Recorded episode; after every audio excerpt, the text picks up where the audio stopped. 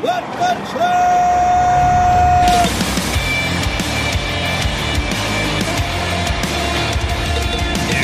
are listening to What the Truck. We've made it! Short week. Feels like Thursday. Thank God it's Friday. It's What the Truck. I'm Dooner. That's the dude. What's up, man? Hey, man, a beautiful stormy day here in uh, the heart of Freight Alley, my friend. What's going on? I am so excited that we have a show today. Am I not usually excited? Well, I'm always extra, excited. I'm excited today. There's there's right. uh, there, there's going to be a lot going on today. But you know, yesterday that big news broke about Biden's executive order. What's he doing? Is he going to war with the with the ocean container lines and the rail? We're not entirely sure. But let's set the table with it. Right? Talk about right here. What's in the news? Oh, yeah. So here it is. The Federal Maritime Commission Chairman, Daniel Maffei, has welcomed a White House executive order calling on the Justice Department to help the FMC uh, investigate and potentially fine ocean carriers charging shippers unreasonable rates and fees. Yeah, sounds, President sounds Joe good, right? Biden's executive order scheduled to be announced today also urges the Surface Transportation Board to allow shippers to challenge inflated rates more easily when there's no competition between routes. The White House issued a fact sheet on Friday morning summarizing the order, which is part of a broader order that includes 72 initiatives by more than 12 federal agencies to promote competition across the U.S. economy. Today, we're going to get the rail side of it. Also, on this show, we're going to be talking about autonomous trucking safety, big data optimization,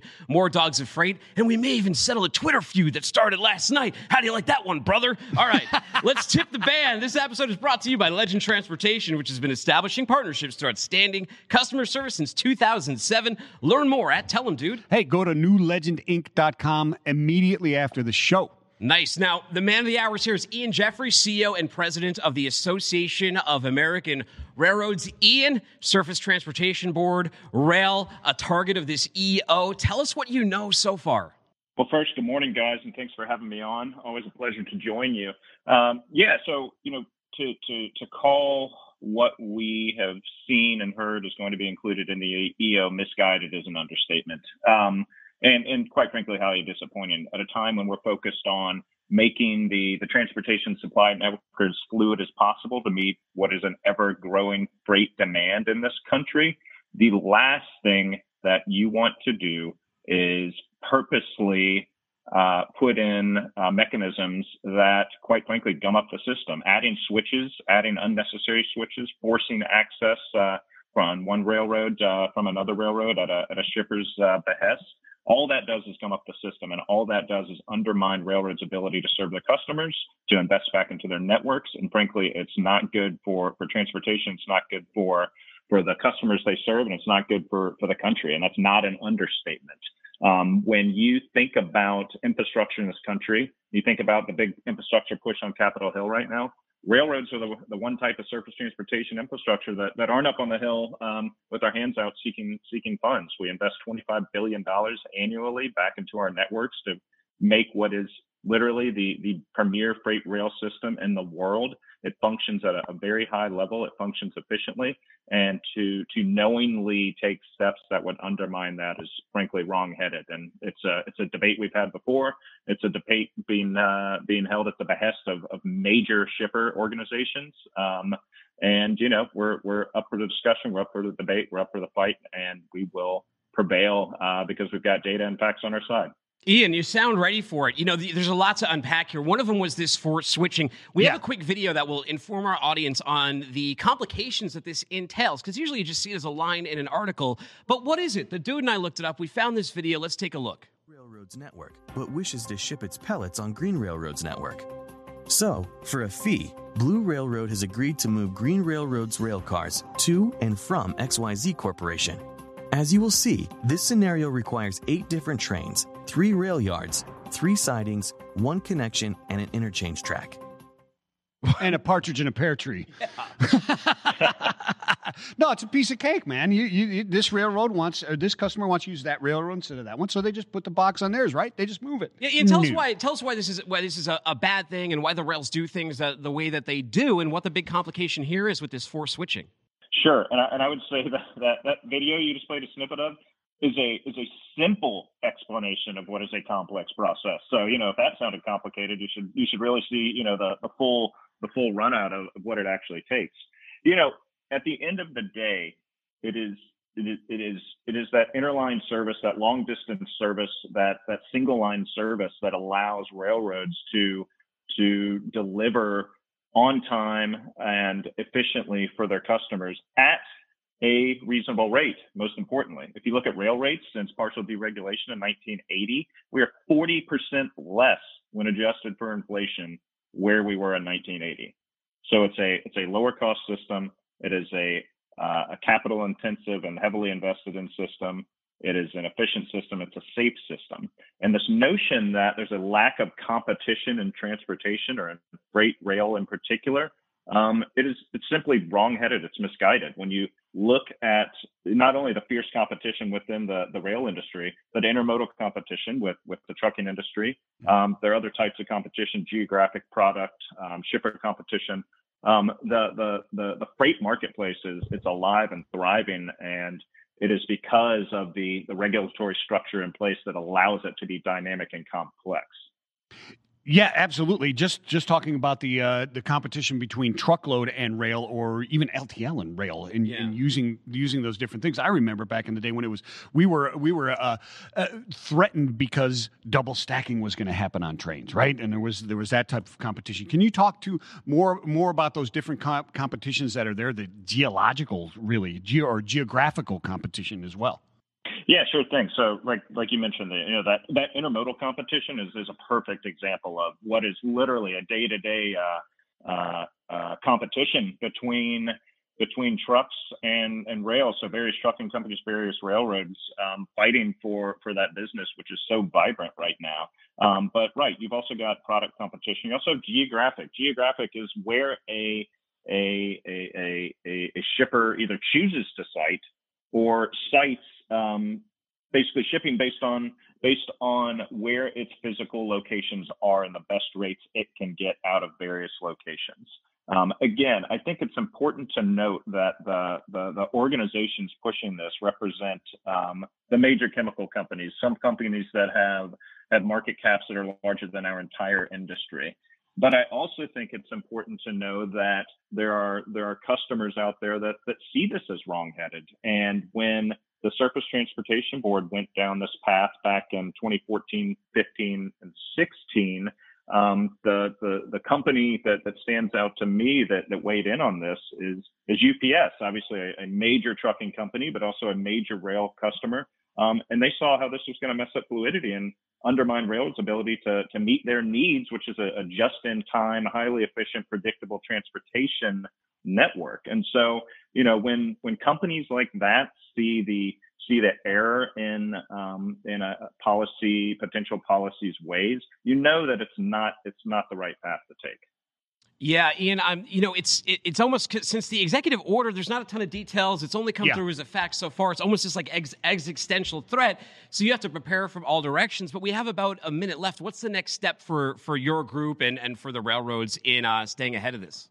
So this is something that we we work to educate and advocate on on a day-to-day basis. This isn't new. It's an issue, like I said, that's been around for a long time.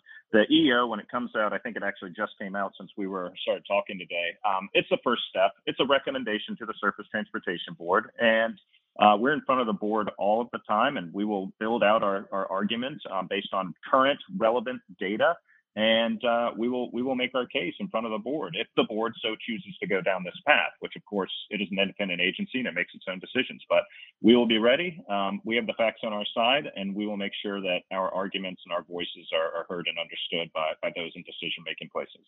Well, Ian, thank you so much for sharing your perspective with us. Where should people? What website should people go to if they want more information from your group? Absolutely. www.aar.org has a wealth of information on, on not only rail to rail competition and forced access or any other economic regulation matters. So uh, uh, you can find whatever you're looking for there. Thank you once again. Have a great weekend. Yeah, wild man. It's right. one of those issues that it's kind of getting it's getting tied in with the steamship lines and the ports, and they have their own issues. And it's yeah. almost like because we don't own any of the steamship lines, right? We're the only stakeholder we're really there is in some of the ports. Is right. that we own the rails though? So if you're looking for something to, you know, we're we're doing something big, we're making big changes. It's a target. It is. It's, it's an. It's a, It seems like it's an easy target, and it's a.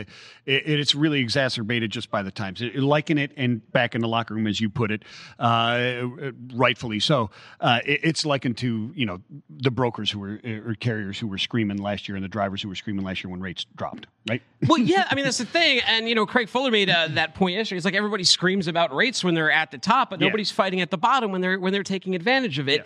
And we talked to Patrik Berglund last week. I mean, he was talking about yeah, of course he thinks the, the steamship lines are culpable in a lot of ways, and the consolidation sure of they are, lines, the shippers are as well. Agreements, you know, he even said it was barely a step above. You know, I don't want to use the c word collusion, but it was it was a barely a step above regulators. And now regulators are looking at it again. So we'll see. Yep. And you know who knows a bit about regulation? It's Steve Kenner. He's the VP of safety at Locomation. They're another industry now that it's it's come up and it's been talked about bringing some uh, some regulation into there. You've you've your team is always fighting against stuff like that. But Steve, thank you so much for joining us today.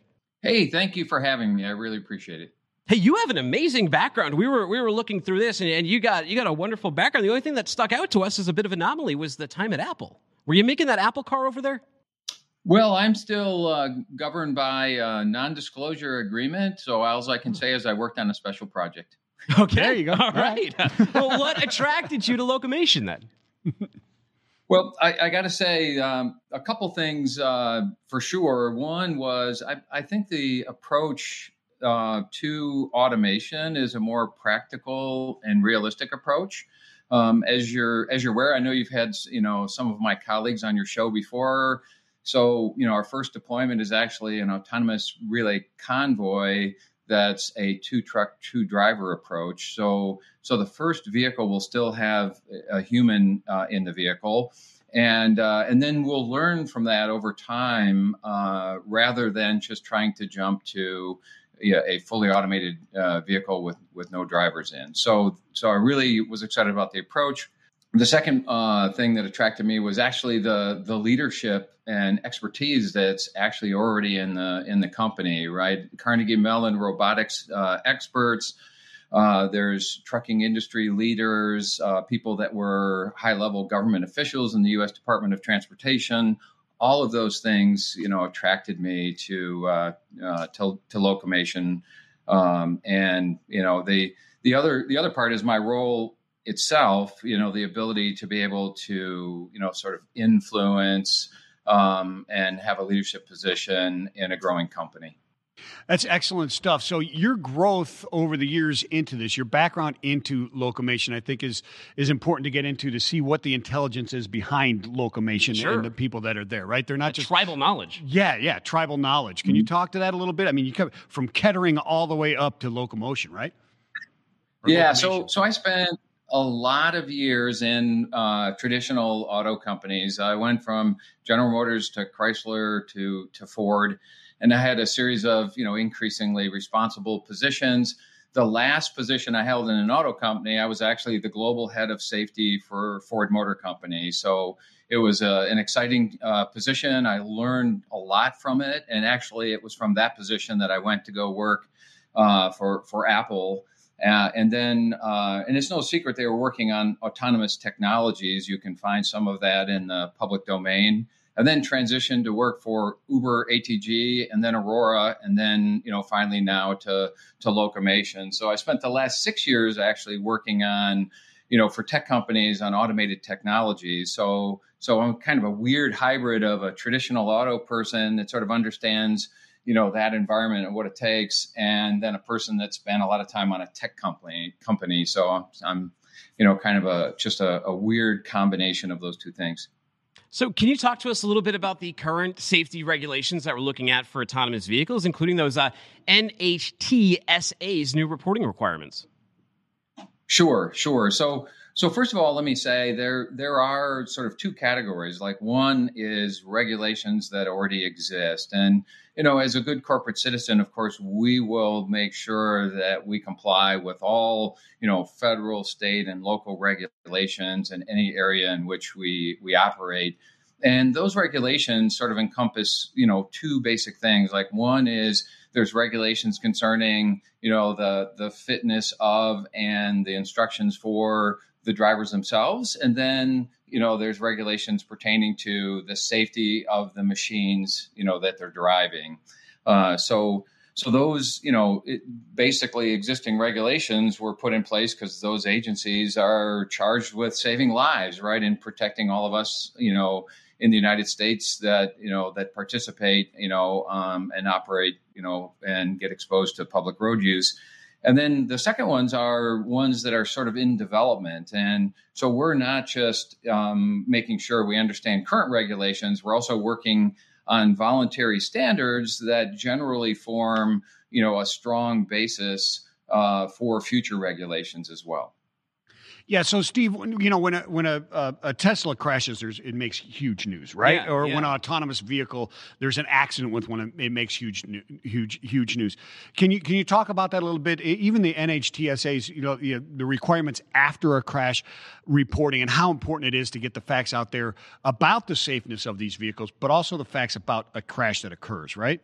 Yeah, so great, great question. So, so certainly, so NHTSA's reporting requirement, um, you know, that that was recently, um, you know, added. To be honest, most responsible technology companies, if you were involved in a crash, would already informally notify NHTSA and make them aware of the circumstances of the of the crash. Uh, and then in some of the crashes as well, you know, uh, some of the organizations like NTSB would also uh, you know, perhaps investigate, you know, those those kinds of crashes as well. So what NHTSA was asking for, in fact, was something that informally people were already doing, and in fact, the time frame within which they want the reports um, are, you know, were actually less stringent than some of the states uh, that that ask us to report out, right? So it seems for sure you know, very reasonable to make sure that people understand the circumstances of the crash. Of course, within one day, you might not know as much as you would as you continue on through an investigation.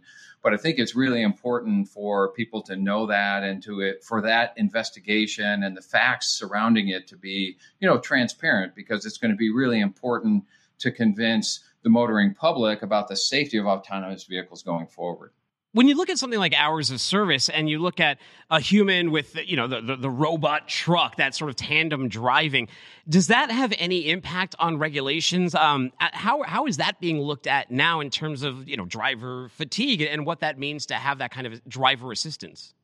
Yeah so so for sure you know hours of service is, is an existing uh, requirement.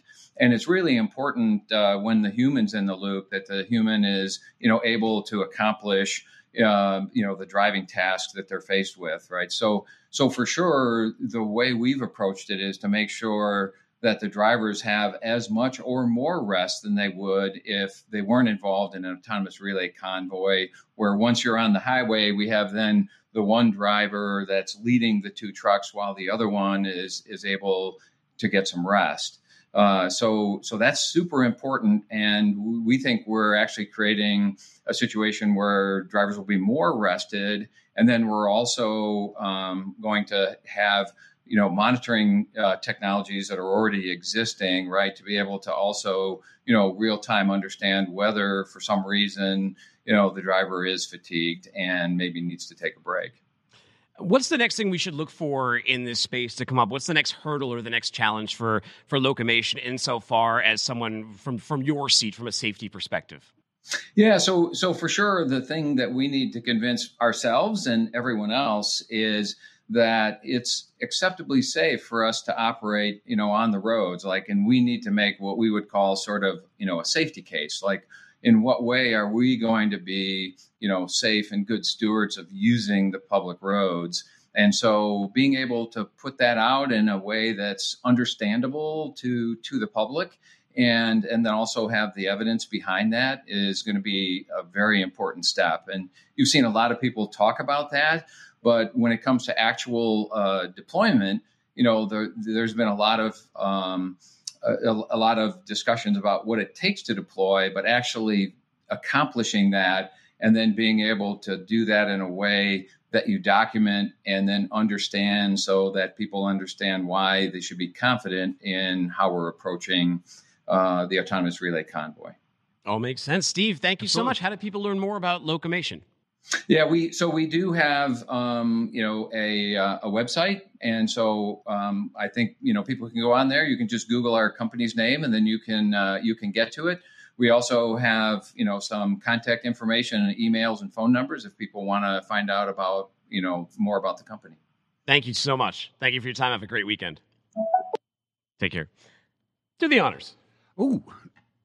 Let's do the honors. Our next guest, I know why. Kristy Knichel, who is president and owner of Knichel Logistics, is here. Kristy, how are you today? Doing great. Thank you for having me today. I've been trying to teach uh, Dooner how to pronounce your last name. We've looked at various, uh, we, uh, you know, different podcasts and stuff, and uh, so that's why he tossed it to me. I think that was right, Knichel. Hey, Kristy, I know you from LinkedIn. I've, I've, seen you around. He mentioned you've been on other podcasts and stuff, but give us an intro. Give us our audience. Uh, let us know what you're all about. Sure, absolutely. President, CEO of Knichel Logistics. I started in the industry when I was 19. Um, that was back in 97. So I've been in the industry for 24 years. Started working for my father um, back then. And since then, we've opened Knichel Logistics in 2003. And we're a woman owned company. Um, our niche is intermodal. So 80% of our revenue is um, shipping freight on the rail. But we also have a truck brokerage and an LTL division as well. Well, tell us about that. We talked to uh, Ian Jefferies from from the American uh, Association of Railroads, right, about this Biden executive order. They're you know trying to uh, sanction the railroads, figure out how to do track switching, all those kind of things. What's the state of intermodal right now? What is what is your perspective on what's going on on the railroads? It is absolutely crazy. Um, in my uh, time in this industry, I've never seen it as challenging and difficult as it is today to move freight, to get capacity. Um, so it, it's just really been, um, you know, difficult. So we're trying to navigate through that, find other solutions and options um, to make it happen. Obviously, if you're, you know, reading about intermodal, you're hearing that there's chassis issues, uh, chassis shortages, you know, equipment in you know different areas there's just not enough capacity. And one of the biggest issues is obviously the drivers um, you know not wanting to wait within the ramps or the ports. Um, so there's a big issue there too with just getting the capacity from the drivers. You might have a shipment in a box ready today but a driver might not be able to do it for a week or two. So it's it's causing a lot of issues so, Kristy, in, in your opinion, and what you're seeing is going on there, it, it's a, it's a sign of the times, right? But is this something that we need to uh, just kind of work through, and there will be improvements that are that will come out of this, and efficiencies that'll come out of the the issues because of the pandemic, obviously. But uh, or is is this needed from Biden? I mean, do we need an overhaul of of intermodal? I mean, I think that there's some things we definitely have to take a look at for sure. But I do think that this is going to be like this for some time going into next year, maybe for the whole year next year. I'm not sure.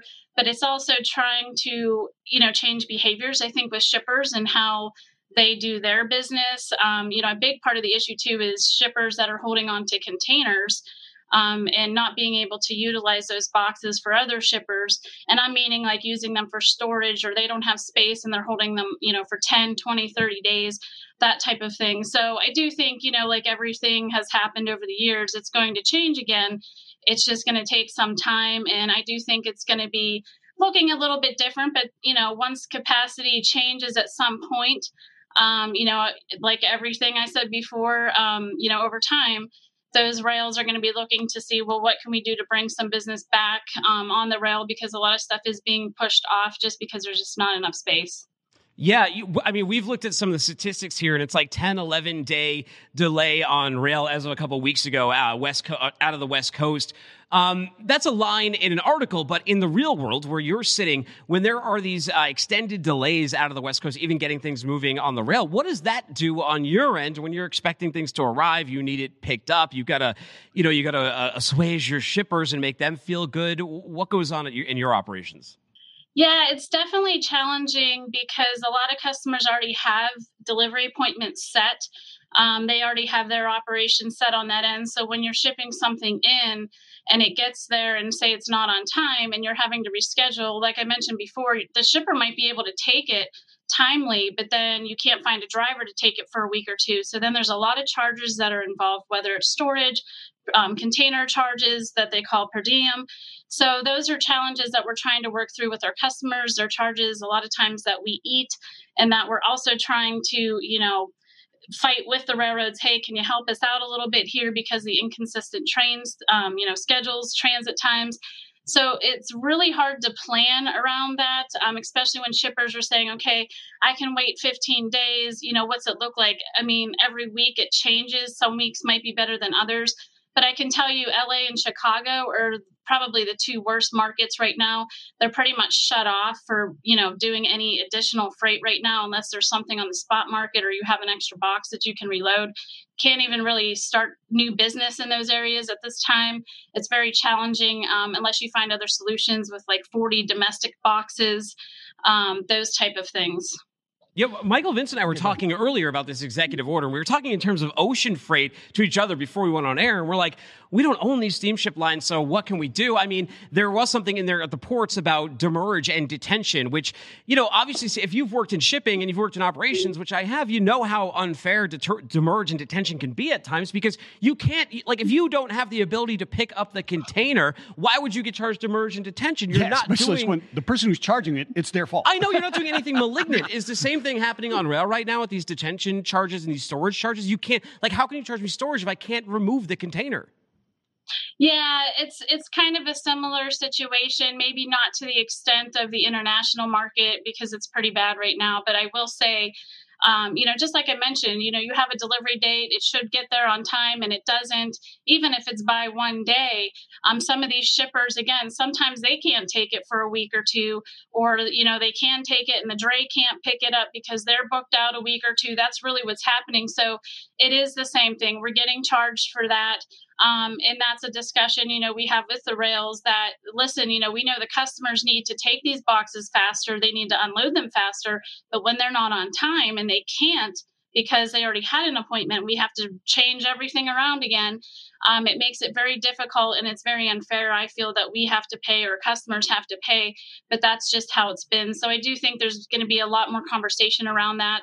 I've had some conversation myself with the rails about that. Um, so I don't know how or when or if that's going to change, but to be quite honest, it should because it really isn't fair. Um, you know, and like I said, the rails really want the the customers and shippers to change their behavior on what they're doing. But in the same token, um, when the transits aren't on time, that also screws everything up as well in the supply chain. Yeah, right. I mean, we've always talked about it. When when service gets po- uh, worse, prices go up. Right? You're paying more and more for for worse and worse service.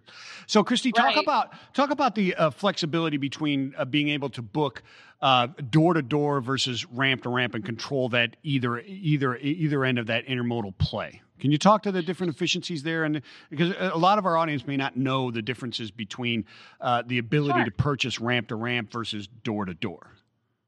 Yeah, so a ramp to ramp is is basically what my company does. We have the rail contracts with the companies and we have the dray relationship so we piece all that together which is a door-to-door product to the customer but then there's also a door-to-door product that the rails sell themselves direct to truck brokerages now um, or even companies like myself can use those products. We do use the door-to-door products from the rail not as much as the ramp to ramp because again we put that in the rails hands and it's their relationships. They control that we feel we have to make more phone calls at times to kind of control that.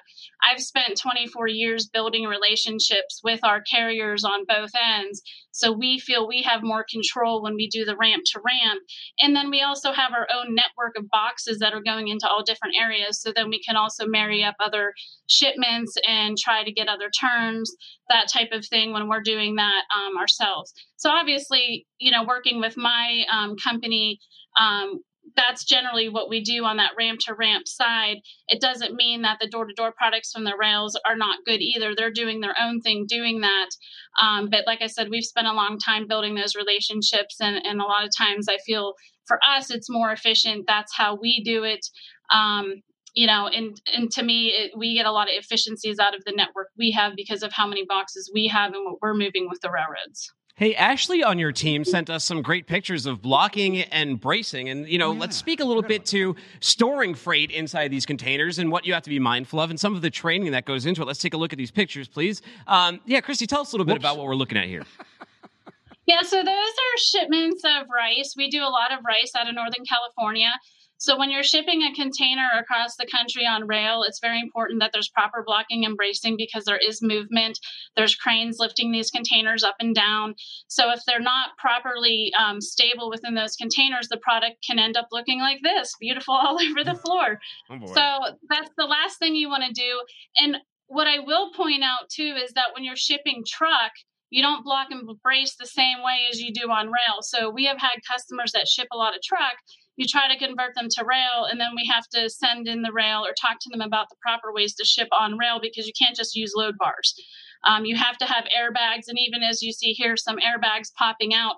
So when you're going across the country from the West Coast, sometimes depending on the elevations, if they're not properly um, you know blown up to the to the right levels or whatnot they can just pop right out of place if they're not in the in the proper place and that type of thing. So it's very important that those things are done. And and we obviously bring that ed- education to our customers and the railroads will go out and visit the customers to make sure it's done properly yeah, I've actually had to take stuff back to people uh, and refuse to haul it because they would not properly brace it oh, yeah. for it back in the day, and they just don't understand that. But uh, it's it's incredibly incredibly. Well, I mean, someone's going to eventually open that container. Yeah, somebody's eventually going to open it. I was just trying to save him. I mean, I was the bad guy, but I was, I'm just telling you, it's not going to make it. Yeah. okay, I'm just doing you a favor. So uh, hopefully they learned their lesson. What I find cr- incredibly interesting, and can you talk to this a little bit, is the beginning of your career, right? So you, you came out, uh, you've been in it for 23, 24 years. You come out of high school, you start, and, and, you go to college, you're in a 3PL, and then you come home and say, hey, dad, let's, let's start uh, uh, Logistics. Yeah. How did, how did that work? Well, actually, how it worked was I was working a couple jobs, running a couple pizza shops out of high school. I did some college and decided I was going to buy one of the pizza shops and talk to my father about it. And then he convinced me to come work for him. And we were, he was an agent for another company at the time. And instead of buying the pizza shop, which he thought, you know, you're not going to be happy making, you know, $40,000 a year, which I thought was great at 19. Yeah. Um, yeah. You know, then it convinced me to go work for him. And, um, you know, I actually quit college. I never finished. And I just have worked for him since then. We opened the company in 2003, um, took over the company in 2007. Wow. Okay. Yeah, no, that's that's a that's a really that's a really cool story. And you know, it's such a story of freight because so many of us are multi generational in this business, and then we get lured into this roach motel that is the logistics industry, and then you can't get out of it. Then you then you're stuck motel. here. But you know, it's awesome. I'm so glad there's platforms like this now because now a bunch of you know freight nerds can can communicate where usually there'd be nobody to talk to unless you're at a conference. And we are freight nerds. Let's put it that way. it, it is exciting. We do love to talk about it. Uh, well, what, what, talk to us a little bit. So we had a show on Wednesday, the, the Great Resignation. We are talking about the Great Resignation transportation. A lot of people coming out of this remote world, this pandemic world. A lot of opportunities out there as workforces look to restaff, making it you know a, a good. There's a, there's a lot of people on the market, but there's a lot of people hiring at the same time, it's raising wages. What are you seeing from where you sit? Yeah, so what we're seeing is the same thing you just said. Um, you know, the the rate at what we're bringing people in went up roughly five thousand dollars for an entry um, salary. Um, it's been difficult to get people. We've just hired six people um, to our staff recently, but it took several months to get people um, in here. Um, now we have the staff, so we're okay for now. But yeah, it's definitely been challenging. Um, and it's been challenging to get some people back to the office. Um, we started a plan that was two days a week recently. This week, we just started bringing them back three days a week, and next month will be four days a week. And we're going to allow a flex day on Friday for them to work from home with like a, an actual plan of what they need to do to be able to do that. So I feel like coming out of this pandemic, um, the employees definitely have earned a benefit of being able to do that and us obviously as a company becoming more flexible. I mean there's no doubt about that that you have to. And what i'm hearing too is obviously a lot of job opportunities available to move from company to company. Obviously some companies are doing completely remote what we have found is that our operations staff truly need to be in the office here. It just seems to work a lot better for collaboration. Um, you know, picking up phones, you just can see and know what people are doing. On the admin side of things, there's other jobs that you don't necessarily have to do that. So there might be a little bit more flexibility there, but I feel like we've kind of gotten over that um, that rough spot of you know getting people in and back and doing you know what they they should be doing here. Um, it definitely I would say is challenging for a lot of other companies I've talked to more than what it was for us. Yeah, my, I think back to my first year or two as an entry writer over at FedEx Trade Networks, and I knew nothing about this business, and it would have been really hard to learn uh, in a remote environment. Oh, yeah. I had so oh, many yeah. questions during those early days, especially with with hot shipments like air freight that I was doing, some of the ocean freight shipments, and a giant client like Reebok and Adidas. Um, it, it's really tough. But the, the, the, trouble also, though, Kristy, now is that a lot of people, you know, have had a taste. They've had a taste from that sweet fountain of uh, the remote world. um, Sweet mountain. it, it's tough. I guess you got to incentivize it, right? Yeah, you have to incentivize it, but you, you, I mean, you're absolutely right because even when we were talking about the different vernaculars that you learn and the different, and the, we speak differently, and we forget some of that. So people don't know what a yard hustler is, or a yard Yeah. horse is, or a dolly is, or a gyplox, and you're not going to learn that when you're remote, right? Yeah. And so learning those those little buzzwords and phrases that make you legitimate to a customer. Uh, Right. you, you have to learn those in those things. But uh, so, Kristy, what uh, speaking along hiring and getting people, obviously you've done very well as a woman in this industry, and we love to promote diversity and women in this industry. What's your advice uh, to uh, the women out there that are kind of looking at this or maybe shying away? I think that women need to put themselves out there. They need to be heard and, you know, just do what I'm doing. Um, I have a lot of women that I mentor. Um, I'm also part of a, another podcast called Ladies Leadership Coalition. Um, and that's you know trying to get women to to be able to have like a sounding board to go to or even men as well but you know i didn't have i feel like a ton of support or help in this industry um, you know, obviously it was very male dominated when I started. Um, and now you start to see more women, but I think women are afraid to put themselves out there and speak. And obviously, if you look me up, I have stuff all over the place now. And it's truly helped my company. It's helped me with confidence building, um, with customer relationships, and, and all kinds of things like that. And I think women can be a great fit within this industry. And you know, we just need to be out there and do our thing and reach out and don't be afraid to help uh, to ask questions for help and whatnot. Now, Kristy, uh, the other day I got to speak uh, at Nichols College, right? And I got to speak to this, these MBA students about supply chain and global trade. And I, and I love it because when I was going to college uh, in the late 90s, early 2000s, there wasn't a, a ton of opportunities to, to learn in logistics. And you can actually see that in the hiring. When I got into this industry when I was 25 years old, um, I, the next closest person to my age at FedEx Trade Networks was 38, right? And, you, know, and this was the same uh, true at a lot of the different 3PLs in the Boston area. That, that's, that's changing, I think. Are you seeing that? Are you seeing younger hires come in? Yeah, absolutely. Um, I will say the generational change is a little bit different though than I think when I started because I was 19 when I started, and yes, we are seeing the younger, uh, especially a lot of out of college and whatnot. Um, so yeah, I mean, I think that's definitely something that we're going to continue to see, and hopefully, you know, I know there was something else I, I noticed out there too about the whole non-compete thing. I hope that goes away because that's Mm. also deterring those younger people that don't realize when they go to a company that has something like that in place. Um, and then they find out they can't leave or it's an issue if they leave or whatnot. So I feel it's kind of tarnished that younger group, but we're hoping that that will change and just you know be in front of them at college and career fairs and whatnot to to bring them in because I think that's where um, you know you see that fit within our company and other companies.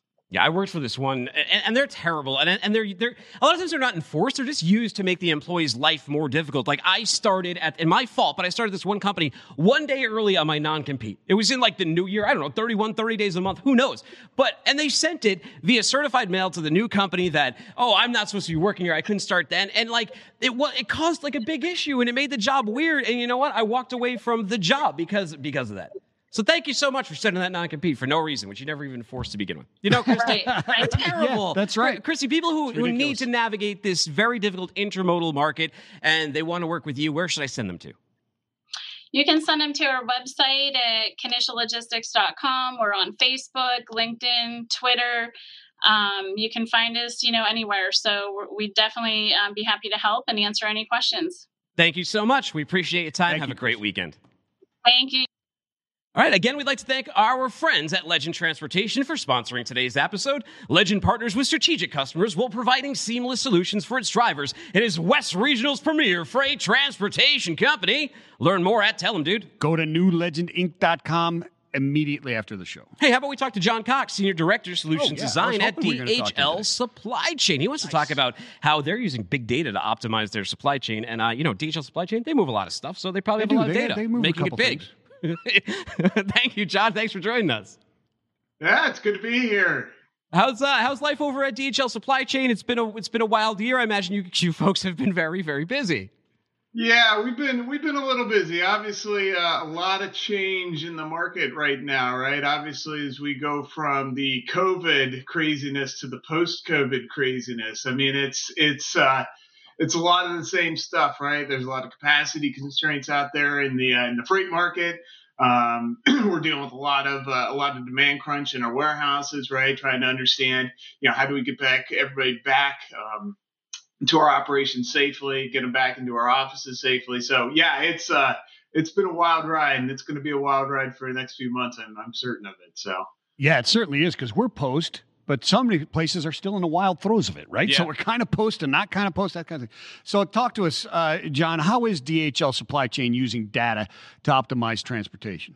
Yeah, so we've got a lot of great tools. Um, you know, we uh, from a from an optimization standpoint, so from a solution design standpoint, which is uh, you know what my team does, we look more towards new business, right, and looking for synergies between business that we're bringing into to our the, the we're looking at uh, to bring in, and pairing that up with what we're already managing for our customers, right. So we manage about two billion in freight uh, with uh, around 30 different accounts within our control towers, and then we have uh, about 1,500 power units we run for dedicated So we have a very large transportation presence in North America. And we also operate uh, warehouses uh, across the U.S. and Canada. Uh, a lot of that freight we have visibility to just from the fact that we're, uh, you know, we're shipping out, uh, you know, uh, you, know, thousands of shipments a day. And so taking all that data together and understanding where synergies are between different customers, it's important for us because that's really what our value is. It's being able to use that scale uh, to to drive value for our customers. And we've developed some tools in house. We've developed a, a, software platform called Transport Network Optimizer, which is um, something that we couldn't really find out in the marketplace, and it's allowing us to take, say, we get a customer's uh, annual shipment file, right?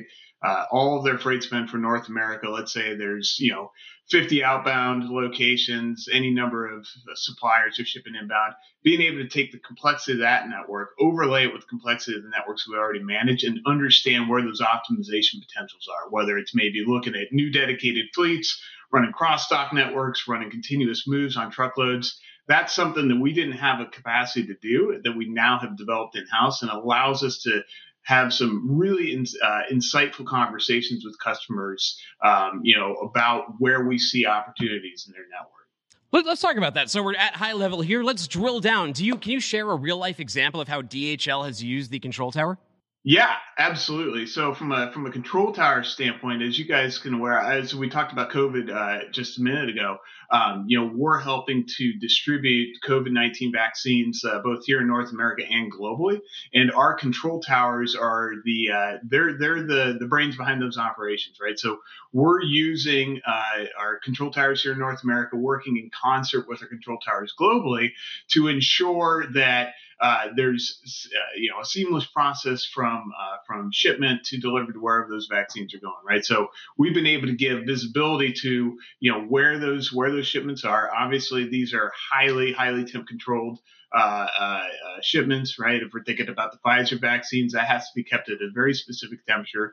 So we've got visibility to where those shipments are in transit, where they're at in every step of the supply chain. And so, you know, that's a, that's a real world example. We, are obviously very proud to be a part of that process. Um, but that's that's a way that we're harnessing the power of our connected control towers to really make an impact uh, on people's lives. Gotcha. So how how does that translate into decision making at those customers? How do you take that data and translate that into that end to end visibility? You know, yeah, yeah, no, great question. So we've got, um, so obviously internally, uh, you know, we've got uh, our OTM system, our TMS system that, that we operate our control towers off of.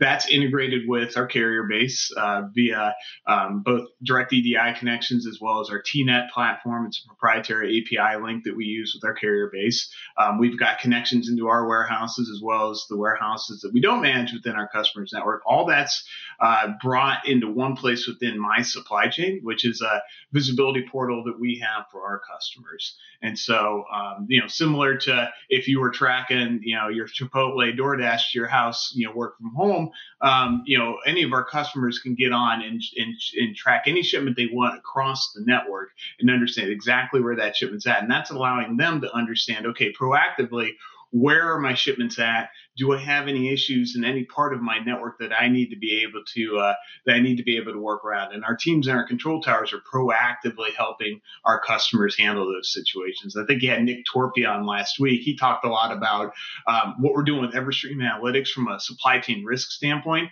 It's a lot of that same visibility that we're supplying through uh, my supply chain to help our customers work collaboratively to collaboratively with us to solve some of those supply chain issues.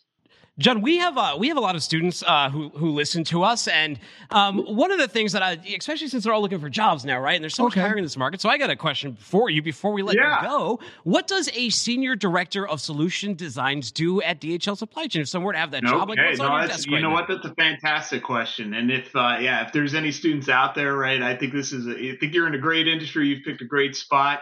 Um, I over the last year, I think I've never been so proud to work in logistics. Finally, people understand what I do for a living. It's fantastic. Yeah, uh, right. But you know, Hold as on, a far as my day to day, cowbell for that. exactly. Um, yeah, for, as far as what I do in my day to day, I love doing solution design specifically. We're uh, most of what we do in solution design is looking at new business and, or looking at ways to make uh, our customers' networks more effective, more efficient, more responsive. And so there's always a problem to be solved. And uh, if you like to work with large data sets, if you like to think about ways to make you know make things just a little bit more efficient, right? Uh, and especially if you've got uh, if you if you just like to understand how things all come together, you know that's what solutions design is. You know, we're working with uh, you know obviously we're in the data, we're developing a solution uh, for you know you know how many you know, if it's dedicated fleet, what are the equipment requirements, all that stuff, the brass tacks, right? But we're working with all parts of the organization. We have visibility to all the major players, and then we're also working with the customer as well, right? So it's you know it, it's a very unique spot to be in. And I think um, you know definitely solution design is something I'd highly recommend for anybody who's exploring this industry. Uh, it's a great way to just get exposure to to everything. So I um, dig it. Very If you like fortunate to be in the wrong end.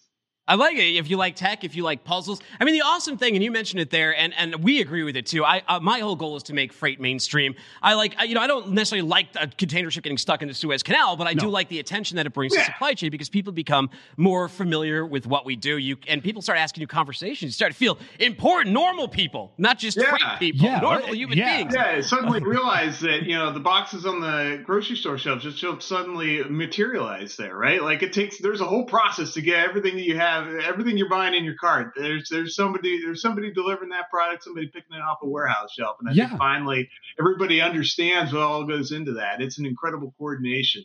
Yeah, they we love. start to understand the importance of not only a euro coming from Tzatziki's. Yeah, no. I don't Yeah, want but- to. but- You're trying to bring up bad memories, man. You're trying to bring up bad memories right now.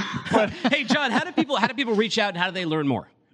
Yeah, so obviously there's our website, dhl.com. Um, but I also want to mention uh, DHL Supply Chain's got a podcast. It's called uh, All Business No Boundaries. You can find it anywhere that you listen to podcasts. Um, we uh, we have a lot of great guests on there, uh, customer guests, and you, you also learn about what we're doing in the supply chain industry. So uh, if you're out there, uh, please go check it out. Thank you so much. Excellent Have a great stuff. weekend. Take care. And hopefully we see DHL Supply Chain November 8th to 10th over at F3, the biggest festival in freight. Take care. Good stuff. Okay. So, Michael Vincent, I promised it, man. So, you know, this issue comes out, this executive Biden order, right? Yeah, oh yeah. Right about in the Absolutely ocean, it does. And the ocean container loans. And now I worked in ocean shipping for years, right? I have was there operational myself. experience. I have on. years of operational experience in this kind of stuff. And Yeah. one thing that always stuck out to me was this thing called the Box Club. So I put this tweet out there to put a little context to what's going on. And I write, know what's wild? Ocean Freight has three main alliances who account for 78% of global container capacity and 96% of all east-west trades container capacity. That's as of January 2020. That's, That's only right. grown since, by the way. Yeah. And they have this thing called the Box Club, right? Where all the CEOs in the alliances, they meet in secret two times a year. All of this is true. They have the best catering, man. Have you ever been? I wonder who pays for that catering. Well, lo and behold, then all of a sudden, this gentleman over here decides to subtweet me. Look at this thing. He's a journalist for the JOC, and he writes a Google search, Logtech Eric, Eric Johnson. He says a Google search is a powerful thing. Sometimes instead of mindlessly flinging accusations about an industry on Twitter, you you. can just do a search and find that something doesn't actually exist anymore. I can't oh. believe you were mindlessly oh no, mindlessly He got me. No, he didn't. Here's my tweet. I wrote to him, you can at me. Your own site reports that it hasn't broken up and isn't planning to until the end of the year. Box Club, right here. Your headline, JOC.com. Box Club of ocean carrier CEOs to disband by end of year. It still exists. Why are you trying to hide it? It's still there. Also, simple Google search. I don't know what's wrong with your SEO if your own headline didn't come up for you, but it came up for me when I went looking for it. Man, getting blown up by a dude in a pineapple shirt. Yeah, that's the thing, man. Give me a little count. Well, here's the thing. What, like, what is the point of this statement? Trying to make someone look stupid? Trying to make them dunk on I them? don't know, I felt man. like Matt Damon in the bar in Harvard Square in Good Will Hunting. I'll like tell them. you something. You like apples? How do you like them apples? Let's talk about some dogs.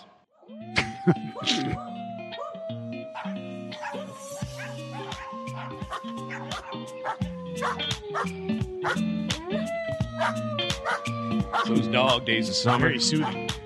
The dog's afraid. Can you feel the stress of your Twitter war just melting away? I look. I can turn that. I can turn that switch on and on. and it's like, like I always I- I'm just hanging out, man. I'm just hanging out, making an observation, which is a real observation. And the guy has to act like I'm trying to like commit, like go to Congress right now and be like, hey, you're really going to do something about this box club. No, I'm just pointing out that they do it. But you know what's funny too? The JOC, they even describe it. This is from the JOC's own article in the FBI rated box club in 2017. This is how they describe it. And I quote, the box club includes the CEOs of all the major container lines and allows only the heads of each company to participate at its twice yearly meeting. It makes no announcement of its plans to meet, the meeting location, or what was discussed. They make it sound like Bohemian Grove. Hmm. But I guess when I do, it's a problem. You got to subtweet me. All right, let's look at some dogs. all right, all right, all right. Our first dog, Ben J. Coach, problem solver. He's showing off Ori, Ori, or Ori, aka my guy. He's a Siberian Husky who will first kill you with his cuteness and then won't leave your side. Oh Interesting. Gosh, does he, are there any bones laying around like the other guy? Aaron uh, Dunn. We got Aaron Dunn over here. We got Jack is ready for the summer, but typically goes shirtless so he can roll in the grass and Hold on, catch need some Jack guys. up here. Next one, let's get Jack. There's Jack. Check out that shirt. But Yeah. Jack likes to go shirtless and get some suntan every once in a while. So Brian Rice, he's got Hoosier. Hoosier loves Brian Rice. He's got Hoosier. Look at Hoosier. Hoosier loves to play dress up Hoosier. With his daughter Addison. Uh, Brian Rice, chief executive officer over at Dre Depot. He also likes uh, Doge and Dogecoin and Ethereum as well. That's right. And hey, coming from the land, Cleveland, my hometown is Tove Smith. Heidi Smith says Tove Smith, and she is part of the operations team at Team Worldwide in Cleveland. She likes coming to work for me and has uh, she's about, since she was about ten weeks old, she's been going to work there. Beautiful, nice dog in the sticky notes, paper towels, paper trash, cardboard, all that kind of stuff, getting into mischief. Lauren Krisky shares her dog. She's a senior account manager at Vision. That is Shadow. Shadow, he likes to chase delivery people and rings their doorbell when he's done playing outside. Super smart dog. Wicked smart dog. Wicked smart dog. Here you go. Here's here's a wicked fast swimmer. Alicia Palmer sends in. This is Rudy. Oh. Uh, and Rudy likes to chase ducks in the lake and is convinced one day Rudy's going to catch one of those ducks. Whoa. Jennifer Kember comes in. She's showing us her dog. That's Casper. He's a 14 year old blockhead golden retriever, and he loves to go fishing. Loves it. And hey, from uh, Slickback, a simp named Slickback, right? Here's Mino. He's a hyper fun loving dog that likes to stay in the window.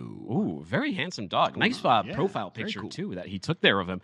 Uh, Sean Gerhardt, senior manager, contractual sourcing at Echo Global Logistics. He's, uh, he says, longtime listener, first time poster. My trusty hound, Cody, like uh, our guy in the back over there. Shout out Cody. He's a foxhound Dalmatian beagle mix, and he loves nothing more than laying out in the grass under the hot sun, howling at anything that walks by. Cheers. Actually, that's his doppelganger right there.